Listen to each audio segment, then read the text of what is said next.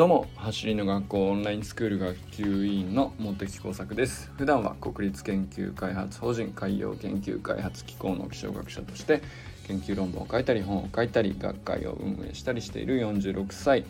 のび盛りです。今日はですね優しさにも技術があるという話を考えてみたいなと思います。今日も本の、まあ、紹介といえば紹介なんですけど、まあ、読みかけている本でえっと先日発売されたばっかりなんですけどもう人間関係で悩まないコミュニケーション大全という本で鴨頭義人さんというですね YouTube 講演家の方なんですけど結構あの有名人っちゃ有名人なので知ってる人も多いかもしれませんけど、まあ、YouTube のチャンネル登録100万人超えで voicy というですね、まあ、音声配信でも20万人以上のあの登録者がいらっしゃってでまあそのスピーチであるとかプレゼンテーションであるとかまあビジネスもそうなんですけど、まあ、いろんなことを講演家として伝えていてもともとはねあのマクドナルドをずマクドナルドの中で、まあ、高校大学か大学卒業後すぐに入社して何十20年とかそれぐらいずっとやっててまあ上り詰めたというかそのマクドマクドナルドの中での、まあ、あらゆるところでお仕事されてます。その何て言うんですかね。まあ上り詰めたっていうのか何て言ったらいいんですかね。あらゆる章とあらゆる始末書を書いたって言ってましたけど。まあとにかくすごい何て言うかまああのとてつもないエネルギーを放ってるってことは間違いないかなと思うんですけど。まあ YouTube とか有名なので一回見てみられたら分かるんじゃないかなと思います。でえっ、とまあコミュニケーション大全っていう中身なんですけどこれもう何て言うか人間関係に結構そのフォーカスされた本ででまあ大善っていうからそのノウハウっていう部分ももちろんたくさん入ってはいるんだけど、まあ、僕この本読んでて結構そのまあもちろんねその流れが結構しっかりしているので読みやすくて割と久しぶりにですね僕その流し読みとかじゃなくて1ページ目からあの割と1行ずつじっくり読んでる本ですね。あのすごく読みやすいけど一行一行読み応えがあるっていうかさすがコミュニケーション大全ってちゃんとタイトルに入れるだけあって本の一文一文が、まあ、読者とちゃんとコミュニケーションしてくるっていうまあ本当になんかあのー、久しぶりにこういう本を読んでるなという感じがしますね。あのよほどのあのなんていうかえー、作り込みというか練り込まれた文章ですしでまあ書かれているコミュニケーションのさまざまな事例からノウハウから、えー、マインドから、まあ、あらゆる面において、えー、まあその鴨頭さんのこれまでの、まあ、あらゆる培ってきたものをうんなんだろうなるほどこういうふうに結晶化させたのかという形になっているなと思いました。でえっ、とだからそのノウハウとかもたくさんで拾い出そうと思ったらそれはそれでたくさんあるし、うんと、エピソードで抜き出してもそれはそれでたくさんあるのでで、まあ、結構ねじじわっと感動する部分とか、まあ、そういうところも結構あるんですけどなんだろうなだから書評みたいな感じにするにはすごくやりにくい本かもしれないですね。だけどだからといってこう大善って書いてあるけどあのー、昨日ね紹介してたような図解の、えーと、モチベーション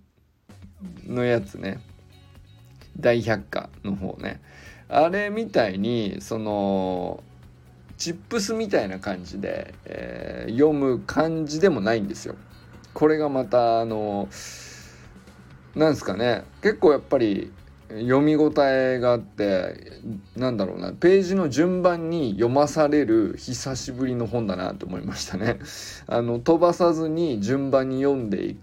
いく方がいいなって自然に思わされちゃうんでそういう風に読んでっちゃうで次次次って読んでっちゃうのはやっぱりその1ページ1ページが読者とちゃんとコミュニケーション取れてるからだなっていう風に思いました。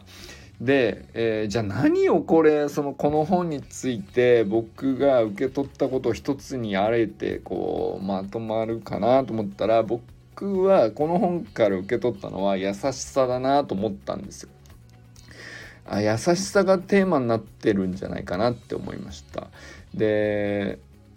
これって優しさにも技術があるよっていうことを全体を通じて僕は感じていてまああのそういうふうにねあの歌ってはいないんですけどやっぱり結構これが軸になってる主題なんじゃないかなと思ったんですよ。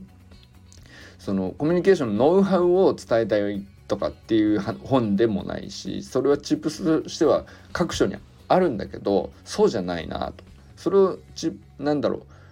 偏方性の法則とかさなんか心理学的にはこういうふうにやるとコミュニケーションってスムーズになりやすいよとかそういうことももちろんあの含まれてはいるけどそれが伝えたいわけじゃないだろうなと。でそうじゃなくてうんとなんだろうな人として優しい人であることとうん優しさをうんちゃんとコミュニケーションとして表現しきれるかどうかは別であるっていうことが一番そのうん多くの人が気づきにくくてでちゃんと本当は磨かなければいけない技術がそこにはあってでそれが欠けているがゆえにいい人なんだけど好きになれなかったいい人にななんだけど誤解を生んでしまったりいい人なんだけどまああるなんだろうな相手にうんと嫌な感情を抱かせてしまったり、えー、そういうことがよく起こると。でそれで結局人間関係が崩れるそのまあ、きっかけがどんどん大きくなってしまうみたいな、まあ、そういうふうに捉えているんじゃないかと。だからその本当は優しい人なのであればなおさで基本的にねそのどんな人もあの基本的にどんな人間も、うん、心根というかうん心底においては優しさというか優しい人なんだというのが大前提っていうふうに、見た上で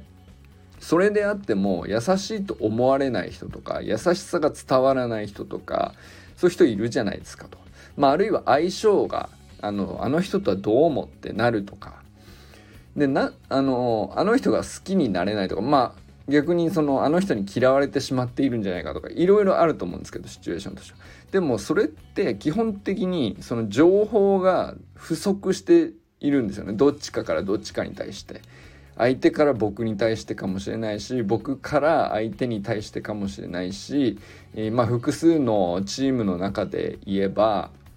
うんとなんだろう A さんから僕に対しての情報と僕から、えー、C さん B さんに対しての情報となんかあの格差があったりとかでそれに対してなんか複雑な気持ちになっちゃったりとか。まあなんかそういうことって結構なんだろうな妬みそねみとか、まあ、そこまで極端じゃなくてもそれに近い感情ってのはすぐ生まれてしまうもんだと思うんですよね。でまああるいはその僕らはあの走る学校でオンラインスクールでまあトレーニングをやってるとかってなるとうーんそれその一人でやっててももちろん自分との対話でも使えるコミュニケーションの問題だなとも思ったんですけど、まあ、例えばあの昨日も話しましたけど親子で取り組んでたりすると、まあ、親があ子供とコミュニケーションして一緒にトレーニングすると。どのように伝えるかっていう場面は当然出てくるわけじゃないですか。まあ、あるいはその発信学校の仲間同士でのコミュニケーションっていうのも当然ね、えー、いろんな場所であると思うんですけどこれ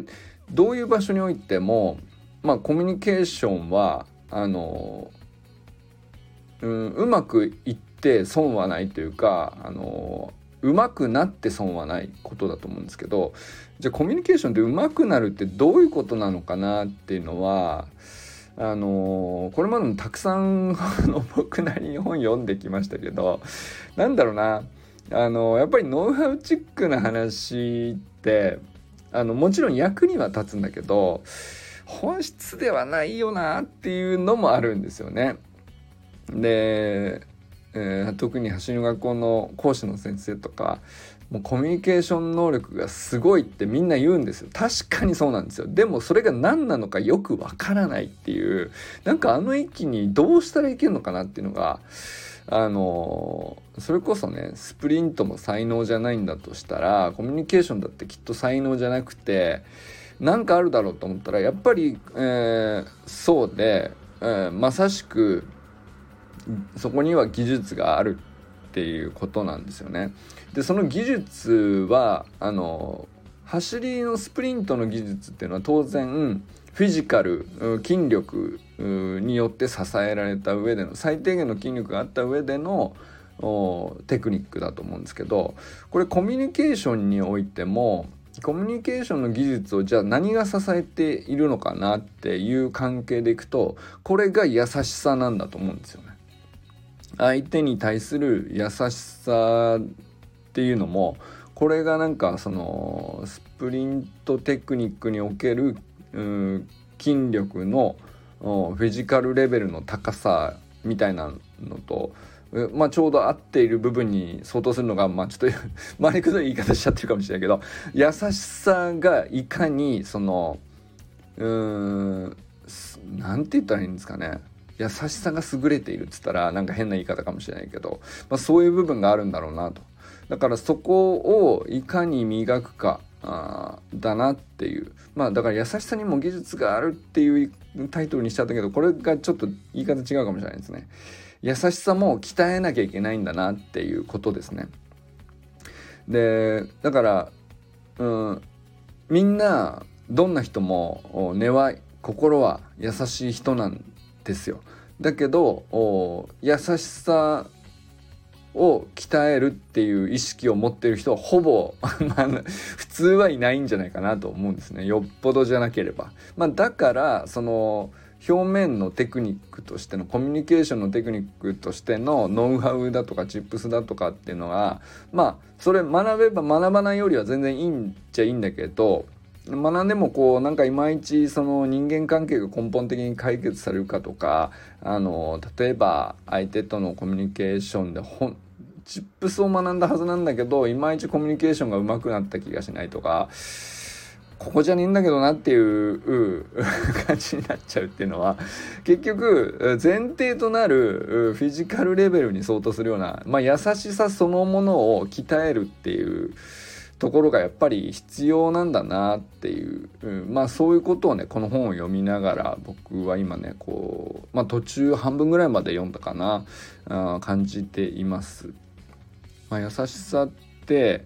えー、いろんな形の優しさがあるよっていうことを、まあ、いろんなエピソードだったりチップスだったりで書いているんですけどうーんと、まあ、コミュニケーションって当然相手がいて相手に伝わりやすくするとか相手が欲しい情報を伝えるとか、まあ、そういうことだと思うんですけどそれはその自分が主語になって自分が伝えたい思いだとか伝えたい主張だとか伝えたい情報だとかそっちの主眼が基本なんていうか主だと思う主になってると思うんですよ普通はね。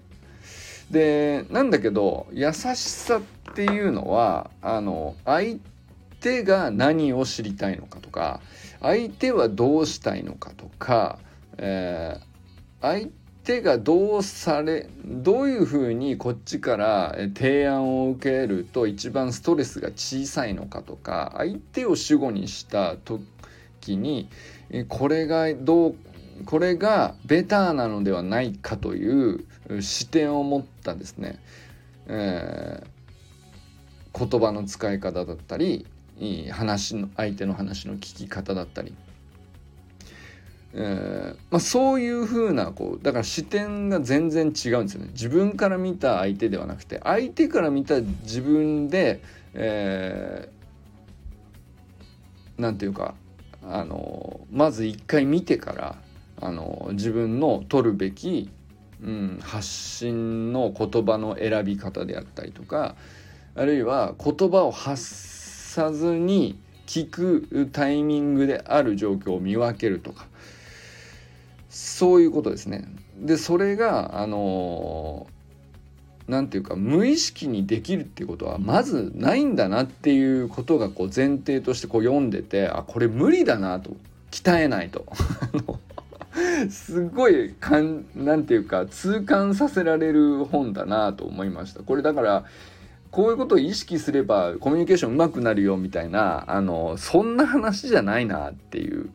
ことなんですよね。相手の視点を持つってその人その人みんな違うじゃないですか個性が違うし価値観も違うじゃないですかじゃあその人の価値観とか個性とかをめちゃくちゃ観察するところからスタートするんですよねでそこを分析した上でじゃないとうんとうんその人にとって、えー、自分が持つべき優しさっていうのは定まらないと。でそれが定まってからじゃないと自分が、まあ、もし仮にねコミュニケーションの技術を何かしら持っているとしてさまあそれもあの全然とんちんかな場所でとんちんかな技術を使っても刺さらないわけですよね。今それ欲しいわけじゃないとむしろ聞いてくれって思ってますってでも聞いてくれって思ってますっていう時も聞いてくださいとまっすぐに言ってきてくれる人は結構ね少ないんですよね。あの逆に向こうから尋ねてきたからついつい尋ねられたからそのまま答えちゃうとかってあると思うんですよ。尋ねられたからそのまま、えー、質問されたから一生懸命説明したりとかあすることねまあまあ僕はもう本当自分めちゃくちゃあるあるだなと思う自分にとってってそういうシチュエーション何回もあるなと思読みす読んでて思ったんですけどあでもよく考えたらあの質問してきたのって本当はあの自分が話したいことが先にあってその入り口としてまず質問から入ったのであって僕の説明を延々と聞きたかったわけじゃないなっていうあの 思い返すともうそんなことばっかりなんですよ。でそれって僕の優しさ不足なんですよ。全然相手のこと観察できてないし洞察として本当は相手が求めていることこれだったで本当は相手と取る自分が取るべきコミュニケーションってこういう形だったっていうのところに全然たどり着けてなかったなみたいなあのそういう話があのワンサカ出てくるっていうですね まあエピソード的にこうなんかいろんなエピソードが出てくるんですけどまあ鴨頭さん自身の失敗談もあれば、えー、鴨頭さんが出会った優しさを発揮してきた人のエピソードもあれば、まあ、そこに込められている何て言うか優しさをとはこういう部分を指して優しさだよと。でその人自身は優しいか優しくないかで言ったらあの間違ったコミュニケーションしちゃう人も基本的には優しいっちゃ優しいんです。でみんな悪気ないんです。だけどコミュニケーション失敗しちゃう人はあの心は優しいんだけど、うん、優しさのうまく鍛えれてなくて無意識に自分が前提なんていうか主語になりやすい。誰でもそうなんですけど、まあ、そうするとミスコミュニケーションが起こってそこからその良かれと思ったのにっていうことがあのまあちょこまかした行き違いになって伝わらなくて誤解を生んでみたいなことになっていくっていうねそれが積み重なって人間関係で悩むっていうまあ最終的にあんまり嬉しくない状況にどんどんどんどんつながっていくんだけど、まあ、そもそもねその一番うん出発点何が悪かったのかなって探してももう全然見つからなくなっちゃうんですよそういう感じのことって。だってあの人がこう言ったから俺もこうしたのにみたいな。その結構あると思うんですけどあのー、ねトレーニングで親子で取り組んでてもいやそのなんだろう息子があのこうしたいでこうこうなったって言ったからこっちも一生懸命こう伝えたつもりなんだけど何が悪かったのかなみたいな。その翌日から急にやるなくなくしちゃっってとかあのあんなにこう一生懸命あの最初はねやってたのに、えー、なんか悪いこと言ったかなみたいなあのこととか。まあ多分ね僕はめちゃくちゃあるんですよ。で誰しもあるんじゃないかな 親子でやってたら結構あるんじゃないかなと思うしまあそうじゃなくてもその年齢近い者同士で人間関係であってもまあ結構あるでしょうしトレーニングに限らないことだと思うんですけどこれ単純にそのうんなんだろうな。コーチングみたいなテクニックとかこうティーチングじゃなくてコーチングに、ね、相手の話を聞いてみたいな。ただそれだけの話じゃなくてそうだな。あのやっぱりコーチングも相手の話を聞くっていうテクニックとしては大事なことなんですけどあの視点がね相手の方に主語が行って、まあ、相手を観察するきっかけとしてはコーチングのテクニックもすごく大事だしそれが結局自分との対話とか自己分析とかっていうことで鍛えられるとかっていう、まあ、自分のメタ認知みたいな自分を俯瞰する能力とかさまあトレーニングを言ってすごい使える技術だと思うんですよ。だけどうんとそれよりももっとさらに深い大前提の部分ってこれ優しさだなと思ったんですね。このコミュニケーション大全を見て読んでてあの結構全体を通じて貫かれているのはあの結局優しさに欠けていたらどんなコミュニケーションテクニックもコーチングテクニックもティーチングももちろんねスキルがあるわけですけどさまざまなそのなんだろうなプレゼンテーション能力とかさあのもちろん全部役に立つし大事な技術だと思うんですけどその根っこに優しさっていうフィジカルがどれぐらいちゃんとあるかそれを鍛えようとしているかあのなんだろう意識の仕方とか心の持ち方とかそういうまあマインドとか言われますけどそれって何なんだろうなとすごく、うん、大事そうだけど抽象的に感じるしどうしたらいいのかがよくわからないなと思ってたんですけど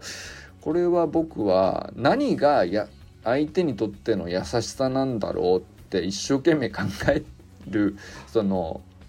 まあ脳みその負荷かかるじゃないですか。相手にとっての優しさって何だろうって考えたら結構難しいことだと思うんですよ。相手の個性にも価値観にも目を配らなきゃいけないし。そのためにはよっぽど日頃から目を向けていなければ見えてこないことだし。でその上での観察するだけではあのとどまらなくって観察した上で洞察してこうではないかなと。本当はこうしたいんじゃないかなとか本当はこれを求めてるんじゃないかなとかあのその仮説であるとか仮説を持った上であの相手が答えるのを嫌じゃないようにストレスを感じないように確認して聞いてあげるとかあのそれもねその聞き方にもなんだろう。ただ自分があの相手を知りたいっていう欲求に基づいて、えー、ぶしつけに聞いてしまうと相手はなんでそこ踏み込んでくんのってなっちゃうと思う。それって優しさ不足になっちゃうと思うんですよ。だから観察する力がいくらあってもね洞察する力がいくらあっても優しさがないと あの ストレスかかっちゃうと思うんですよね。まあ確かにそうなんだけど言い当てられてるよ確かにそうだよだけどなそそういう風に言われちゃうとみたいなこと多分あると思うんですよね。お互いですけど僕もやっちゃうことあるなとも思うし、えー、なんだろうな結構賢い人に多いと思うんですけどあのそこまで それはそうなんだよ。図星なんだよ。でもそこまで言わないでみたいなあのことって思い当たることあって。でこれっていうのは優しさを鍛えるっていうのはすごく難しいことだっていうのを表してたんだなと。で優しさをどう鍛えるかっていうことが前編に貫かれてる上でのコミュニケーションのスキルっていうのはこういうシチュエーションだとこの文脈ならちゃんと優しさが乗っかるから優しさの上に乗っかったあのテクニックだから当然効くよねと。うまくいくよねと。相手も心地よく返してくれるし自分も知りたいことがわかると。いうふうに。だけど同じテクニックを使っているのに優しさが前提にないからこそこの文脈のズレが起こってちょっとずれただけで、まあ、こ全然話が食い違っちゃって、えー、まあ相手が屋根気分になるのかあ自分がなんだろう。変な感じになっちゃう。空振りしたりとか浮いた感じになっちゃったりとかなんで伝わんないのかな。全然その本当良かれと思ったつもりなんだけど相手があの怪げな顔をしているとか、えー、わざわざあの別な言葉に置き換えて聞き返してくるとかもあのそうなんそんな難しいこと言ったかなっていう時にあの伝わってないからこそ聞き返してくるわけじゃないですか。あるいは置き換えて、えー、例え話を変えてそういうふうに聞き返してくるってことはよっぽど伝わんない言い方しちゃったのかなと。でも自分的には分かりやすく言ったつもりとか一生懸命伝えたつもりとかあの何だったら繰り返して何回も言ったじゃんとかもうあの結構ね通じるとかあると思うんですけどこれ繰り返して何回も100回言ったらいいよとかって言いましたけどいや一方でねやっぱりあのあれもなんかノウハウっぽい話でしたけど何回言ったら分かるのかは100回言わないと分かんないっていう 話もあの通じるとこあると思うんですけどってことはその間にやっぱり100回言っていくうちに自分の側のやっぱり優しさが鍛えられていくからいずれ伝わる優しさの乗っかった上でのコミュニケーションにいずれ自分がなっていくっていうことでもあると思うんだよね。やっぱりその相手が物分かりが悪いから100回言わなきゃ分かんないんじゃなくてうんとそれもまあもちろんあるかもしれないよもちろん相手だって最初からすぐに一言聞いて分かるっていうことばっかりじゃないっていうのももちろんあると思うんだけど僕から何か伝えたいのになんか数回言っただけで伝わらないところでこうイライラしちゃうとかっていう話したじゃないですかなんかそれも結局自分の優しさが足りない言い方を何回もしていてうんとだから伝わってないっていうところなのかなと。そうするとまあでも何回も繰り返していくにうちに相手をちょちゃんと観察するようになるし相手をちゃんとこう分かるレベルが上がってって相手ってこういう風な言葉だったらよでこういう時間だったら落ち着いて話聞けるんじゃないかなとかってそれって多分優しさが自分の中で育っていってるってことだと思うんですよ。でまあ50回も60回も言っていくとさあの徐々にねなんか自分の優しさレベルが上がってってまあいついつか伝わるっていう話になってくるのかなと。まあそういうところでもつながるかなと思ったりしましたね。まあそんな感じで、え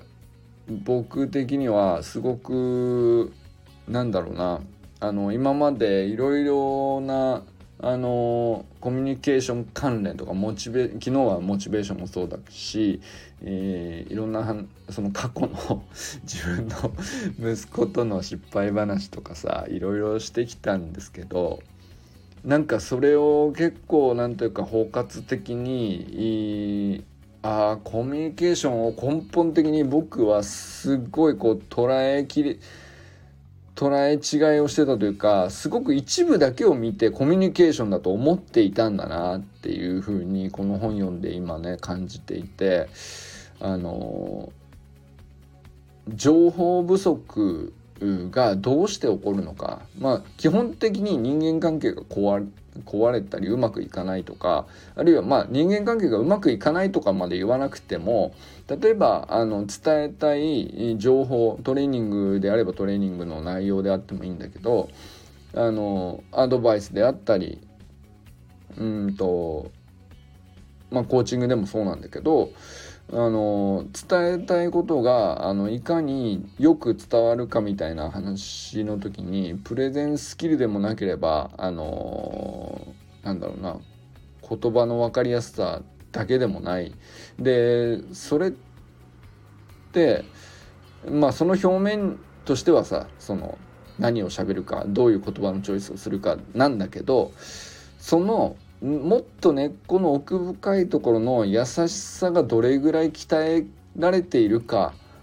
が根本的に重要っていうところにねなんか頭いったことがないな意識を向けたことがないなと。でその鍛え方をもっとあできるとなんだろうな自分の可能性広がるなっていうふうに思いながらこれねまあ半分ぐらい読んでる途中なんですけど、まあ、そんな感じなんですね。まあだからそういう意味でいくと橋学校の講師の方々があなんでコミュニケーションすごいなって思うのかっていうのはなんかその表面的なスキルがすごいなとは全然僕感じてないんですよね。畑先生にしてもリカル先生にしてももちろん校長にしてもそうなんですけど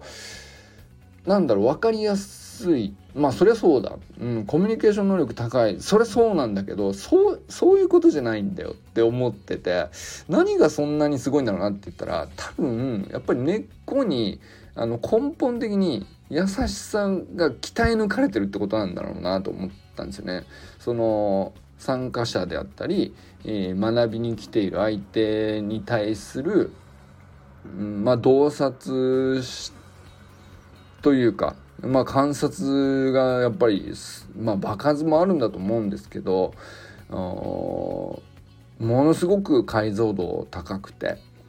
あの相手目線の作り方が多分その講師の方々の中の頭の中ですごく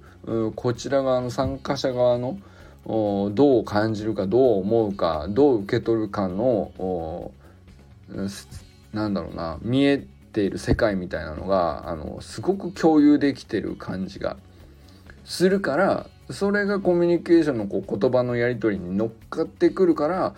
なんか全然別次元のコミュニケーションだなって 思うのはやっぱりそういうとこなんだろうなっていうふうになんかすごく腑に落ちたりしましたね。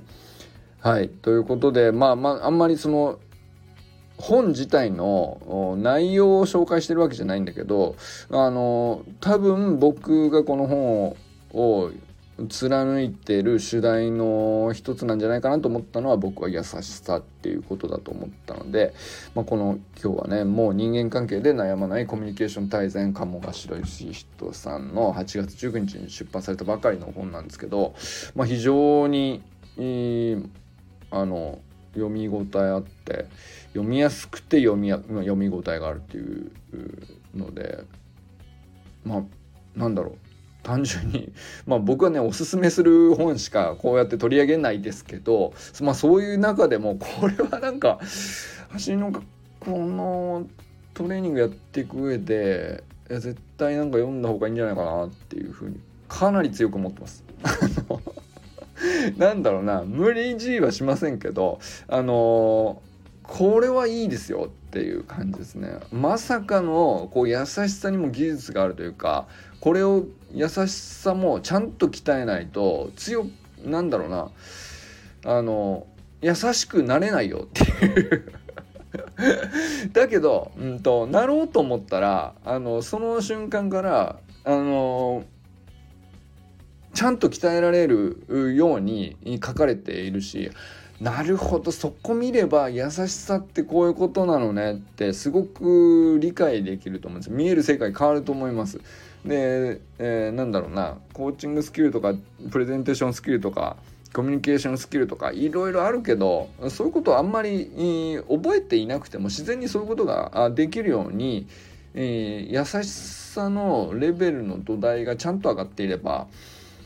あの自然にそのテクニックが出てくるようになるんじゃないかなと思ったんですよ。それはまあ橋学校の講師の方々のコミュニケーションを見ててコミュニケーションスキルを学んだ感じとはあんまり思わないんですよ。でもことごとく合致してるというかセオリーになってるというかあれって要するに土台の優しさがなせる技だなと思ったんですよね。うん、まあそういう感じで是非ねあの皆さん読んでみてほしいなと思いました。ということで今日はね優しさにも技術があるよ。鍛え方があるよ。鍛えないと優しくはなれないよ。だけどみんな基本的に心は優しいんだからあの鍛えれば優しさをちゃんと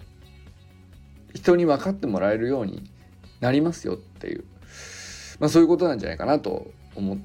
て、えー、まあ、かなり強く強くおすすめしたいなと思って、えー、取り上げてみました。ということでこれからも最高のスプリントライフを楽しんでいきましょう vamos